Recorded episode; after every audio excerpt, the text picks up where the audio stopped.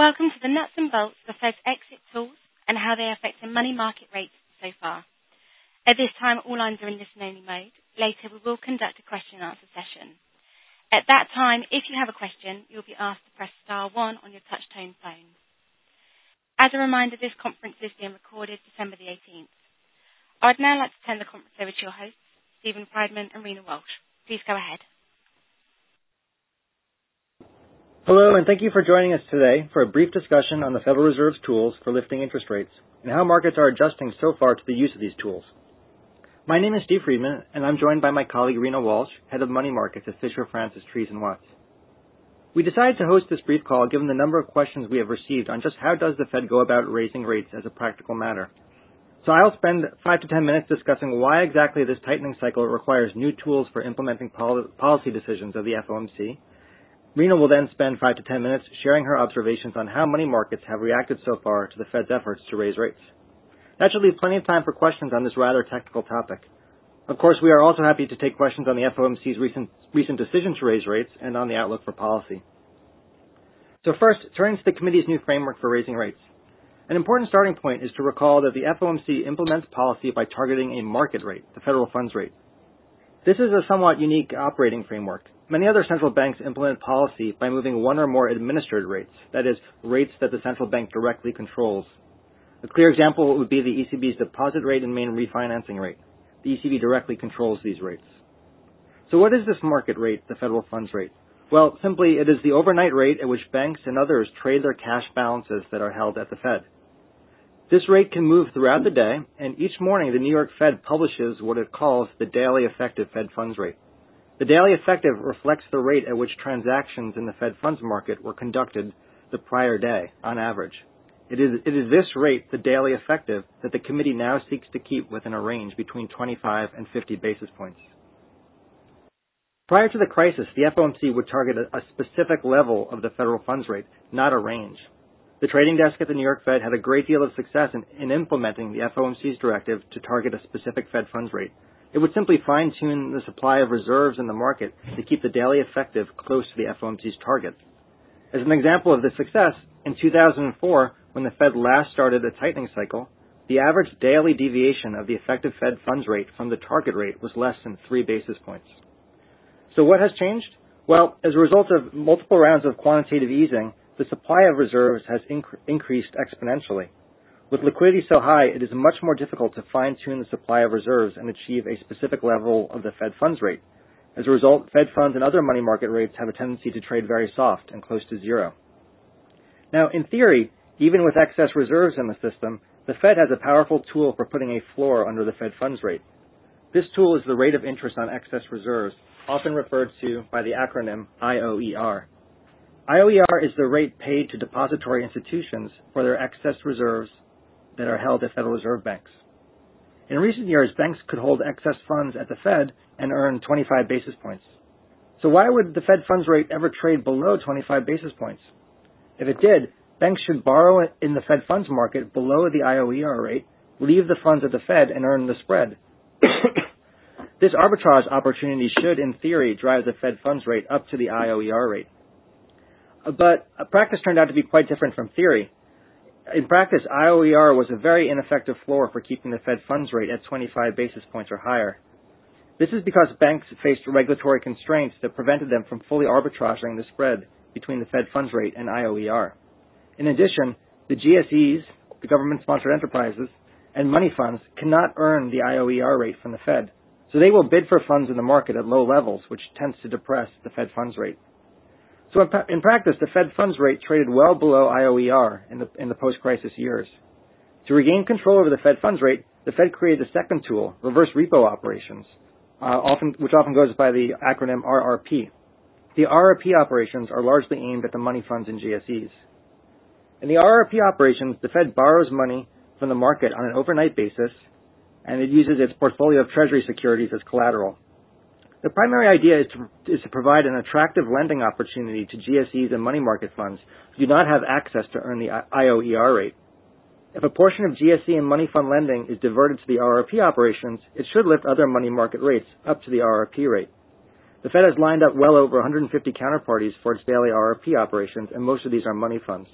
and evidence during their testing period uh, gives the Fed confidence that indeed the RRP rate will serve as a floor on other market rates. So during the, the, the testing phase, the market overnight repo rate uh, tended to trade uh, a little bit above uh, the RRP rate in the operations. So the Fed has given quite a bit of thought uh, to where to set the RRP and IOER rates as it begins to tighten policy. It has settled on a system in, in, which it will set the RRP rate at the bottom of the FOMC's target range for the Fed funds rate, 25 basis points, and the IOER rate will be set at the top of the range, 50 basis points. Now we should keep in mind that the FOMC can move the RRP and IOER rates to different levels if it is having difficulty keeping the daily effective Fed funds rate within the 25 basis point range. For example, if the daily effective Fed funds rate is trading persistently soft, let's say at uh, 20 basis points, the FOMC could direct the New York Fed to raise the rate in the RRP operations to say 30 basis points. This would really just be a technical adjustment. It would not signal any change in monetary policy since the target Fed funds rate would still remain uh, at a range of 25 to 50 basis points. So in summary, the key points I would make are as follows. One, the committee targets a market rate, the Fed funds rate, which it tracks through a reference rate calculated by the New York Fed. This reference rate is the daily effective Fed funds rate. Two, IOER has proven to be a very leaky floor for the Fed's, Fed funds rate, since many key money market participants cannot earn IOER. Three, as a result, the FOMC essentially has established a dual floor system. It will use another tool, the RRP, to draw cash from money market funds and GSEs that would otherwise suppress the Fed funds rate. Conceptually, IOER and RRP are very similar, but where IOER offers a return on cash to banks, RRP operations are aimed primarily at the shadow banking system.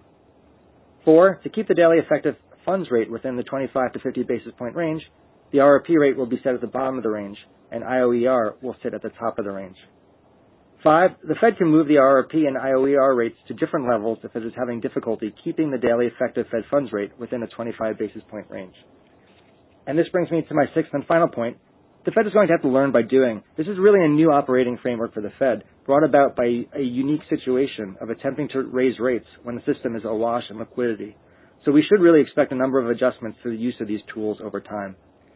And with that, I will turn the discussion over to Rena, who will discuss how the use of these tools has progressed so far. Okay, thanks, Dave. Um, yep, so the first Fed fund rate since 2006 went off pretty smoothly. Uh, the Fed effective that you were talking about came in uh, right in the middle of its target of the 25 to 50 basis point range at 37 yesterday for the first day, um, and that's up from 15 basis points the day before. Um, so, you know, getting us to this point uh, was a lengthy process. It was well orchestrated. It was well tested by the Fed and telegraphed to the markets. Um, so overall, I'd have to say that that the Fed should be very pleased with with how um, the markets have responded to this first move. Um, in anticipation of the uh, rate increase and, and just in case volatility would spark a flight to quality, the Fed um, increased its overnight RRP, um, like you said, that main tool for soaking up cash from money funds, um, from a cap of 300 billion uh, per day, which was uh, the level for most of last year during the testing phase, um, to essentially a full allotment of up to two trillion of their Treasury portfolio. Um, the two trillion was a surprise to the market because the expectation was that they would potentially double it to 600 billion. Uh, some had even said maybe get up to 750 billion. Clearly, with it being so much larger, the Fed wanted to emphatically establish the floor with its 25 basis point uh, RRP rate. Um, another uh, feature was that they kept the per counterparty limit at 30 billion um, per counterparty. Now, uh, of the 150 or so of the money funds that that there's only about 20 money market funds with assets greater than 30 billion. Um, and if you combine all the assets of the money funds that are in the program, uh, the money fund counterparties total 1.2 trillion. So having 2 trillion of available assets you know, would include the amount that, that's available to the GSEs and other dealers too. Um, so what happened with that first move yesterday and how much of the 2 trillion did we use?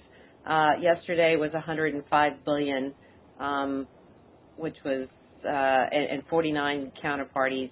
um, which is very similar to the previous day at 102 billion and 95 billion the day before that. So um, it was smooth sailing. Everything everything went uh, w- without a hitch. Um, what are the reasons for that? Um, money market funds uh, in, had already invested uh, well into over year end and into 2016. Uh, for example, back in mid-November, several banks had increased the rates that they would pay to get funding into early and mid-January to around 40 basis points, and that was attractive to funds given that the new range was going to be 25 to 50, so you could go ahead and get paid 40 while they were still in the range of 0 to 25. It seemed like a good trade to do. Um, so for the banks, that got them to fund over year end, and for the money funds, they got a great rate. Um, additionally, yesterday, other products were cheaper than the 25 basis point rate that was offered on the RRP. Uh, for example, Tri-Party was around 27 basis points, and overnight time deposits were around 35 basis points. So, given other options, uh, money market funds weren't forced to go to the Fed's RRP at the 25 basis point rate. Uh, going forward, the expectation is that there will be a gradual uptake in the amount of RRP that's being done, um, particularly over into January, where money funds were going to have so much maturing uh, based on, on what they've done already that it could rise to over a trillion dollars of RRP being used in the early weeks in January. So that'll be interesting to keep an eye on. Uh, additionally, the Fed announced some term RRP operations. Uh, they've been doing these over quarter ends now for the, the last several quarters. Uh, they announced an additional 300 billion of term that uh, are all offered at the same 25 basis point rate.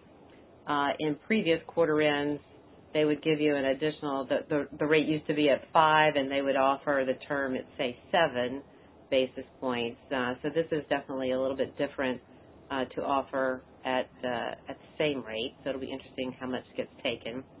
Uh, 300 billion in three different term uh, auctions that will be maturing on January 4th and 5th.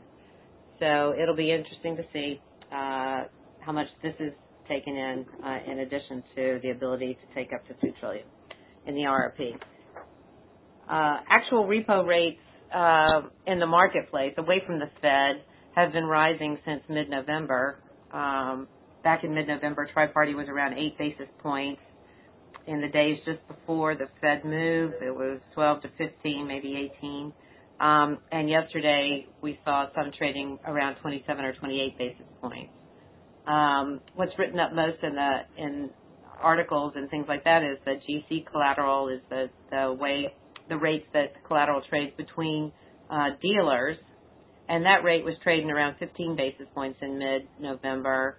Uh, pre-Fed had moved up to around 25 basis points, and yesterday was trading at 45. Um, money market funds typically are using tri-party um, in, in, their repo, so you can see the difference between those rates.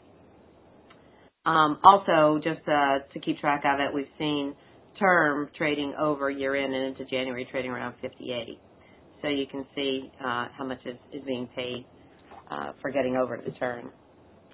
One of the other unique things that has happened um, with all that's going on is, is in the CP markets. Uh, currently, we have the cash markets that are trading higher than LIBOR rates um, for several reasons. Uh, the, the uncertainty around the December Fed move was complicating things prior to the move.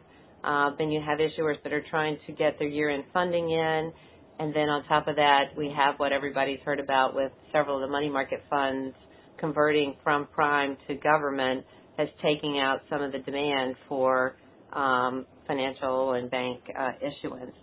So all of those things together uh, has put supply-demand dynamics into flux. Um, issuers have been that needed to lock in funding have been willing to pay up just to get done. Uh, LIBOR ticks higher, but actual CP funding can gap as much as five basis points in a day when individual issuers need to get done in the term that they want. So um, CP rates just since early December have risen 15 to 20 basis points in the whole curve from one to six months, uh, while LIBOR rates have only risen about 12 to 16 during the same period. Um, and just an example from today that shows that this is still going on. Three-month LIBOR uh, is at 58.5, and we've seen solid A1+ plus issuers show three months at 65. So That's just an example of the distortion in the CP markets right now. And there's a lot of reasons for it. Also, uh, one of the interesting things from the Treasury perspective is that uh, you know, going back into November, the Treasury issued a size of new supply, over 200 billion of new supply. Treasury bill rates cheapened up considerably, 10 to 20 basis points over the month. They hit their high last week with the uncertainty with the Fed. Three-month bills at auction were at 28, six-month bills were at 53, and one-year traded uh, in the auction at a 74. Uh, bills have actually done better after those auctions and with the certainty of the Fed and knowing what's going on and have dropped back down five, six, or seven basis points. So uh, bill rates are actually slightly lower, but um, it's a nice positive curve. There's attractive yields to lock in, um, and they seem to be pricing in a slow and steady Fed Fed move. So uh, Treasury bills are a nice alternative right now. They've been not too attractive for quite a while. So, you know, in a high-level summary, we still have the usual December. We've got holidays, thin trading, year-end technicals to deal with. But overall, from just the perspective of the Fed, we're pleased with with the market reaction, happy that it was smooth.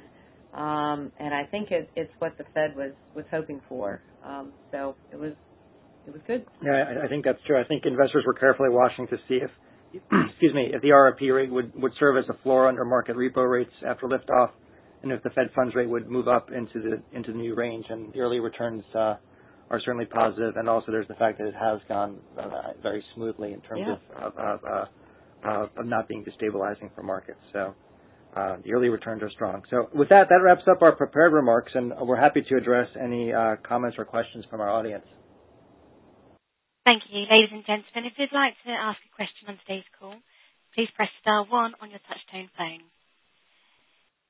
If you wish to withdraw your question, please press star one again. Questions will be taken in the order received.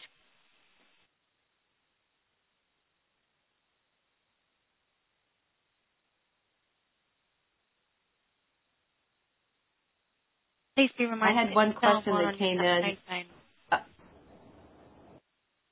Did we get a question? No telephone questions yet. No? I had one that Okay. I had one that came in just before the call that I I didn't uh, have time to put much prepared remarks against, but it was about uh, the dots and the anticipation for Fred in the future.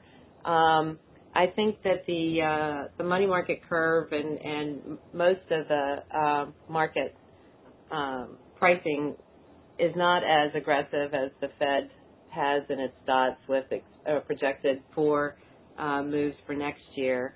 So uh, from our perspective, when we look at what the market is pricing in versus what the Fed is saying they're doing, um, we're preferring to stick with um, uh, floating rate notes for anything that's beyond three months in maturity, just in case the market has gotten it wrong kind of thing. So, um, you know, plenty of liquidity. Uh, We're getting paid the new higher rates for overnight, so that helps a lot. And then when we look out the curve, um, we think that the six-month LIBOR floaters uh, that have cheapened up into the range of one-month LIBOR plus 30 to even 40 for for some names is, is very attractive, and we would prefer to, to lock in anything longer Uh, with a floating rate note. Uh, so that's just one way to play the uncertainty and whether who's right here, is the Fed right or is the market right? We'll just hedge our bets a little bit and use some floaters. Um, I don't know if you have any perspective on on the dots and where rates. Uh, um, yeah. I'm also struck by the fact that the market seems to be underestimating uh, the potential for rate increases next year, particularly if we start to see CPI um, and other inflation measures moving higher early, earlier in the year. Certainly, my base case is that we could see another rate increase at at the March March meeting. Yeah. I think markets are still underpricing that risk. Uh, operator, uh, uh, one final check for questions from from the audience. We have no questions coming through on the audio. Okay. Great. Well, then I, I think we can wrap up the call, and I thank everybody for, for dialing in and participating. Thank you. Please note that today's call will soon be available on replay. Many thanks for joining.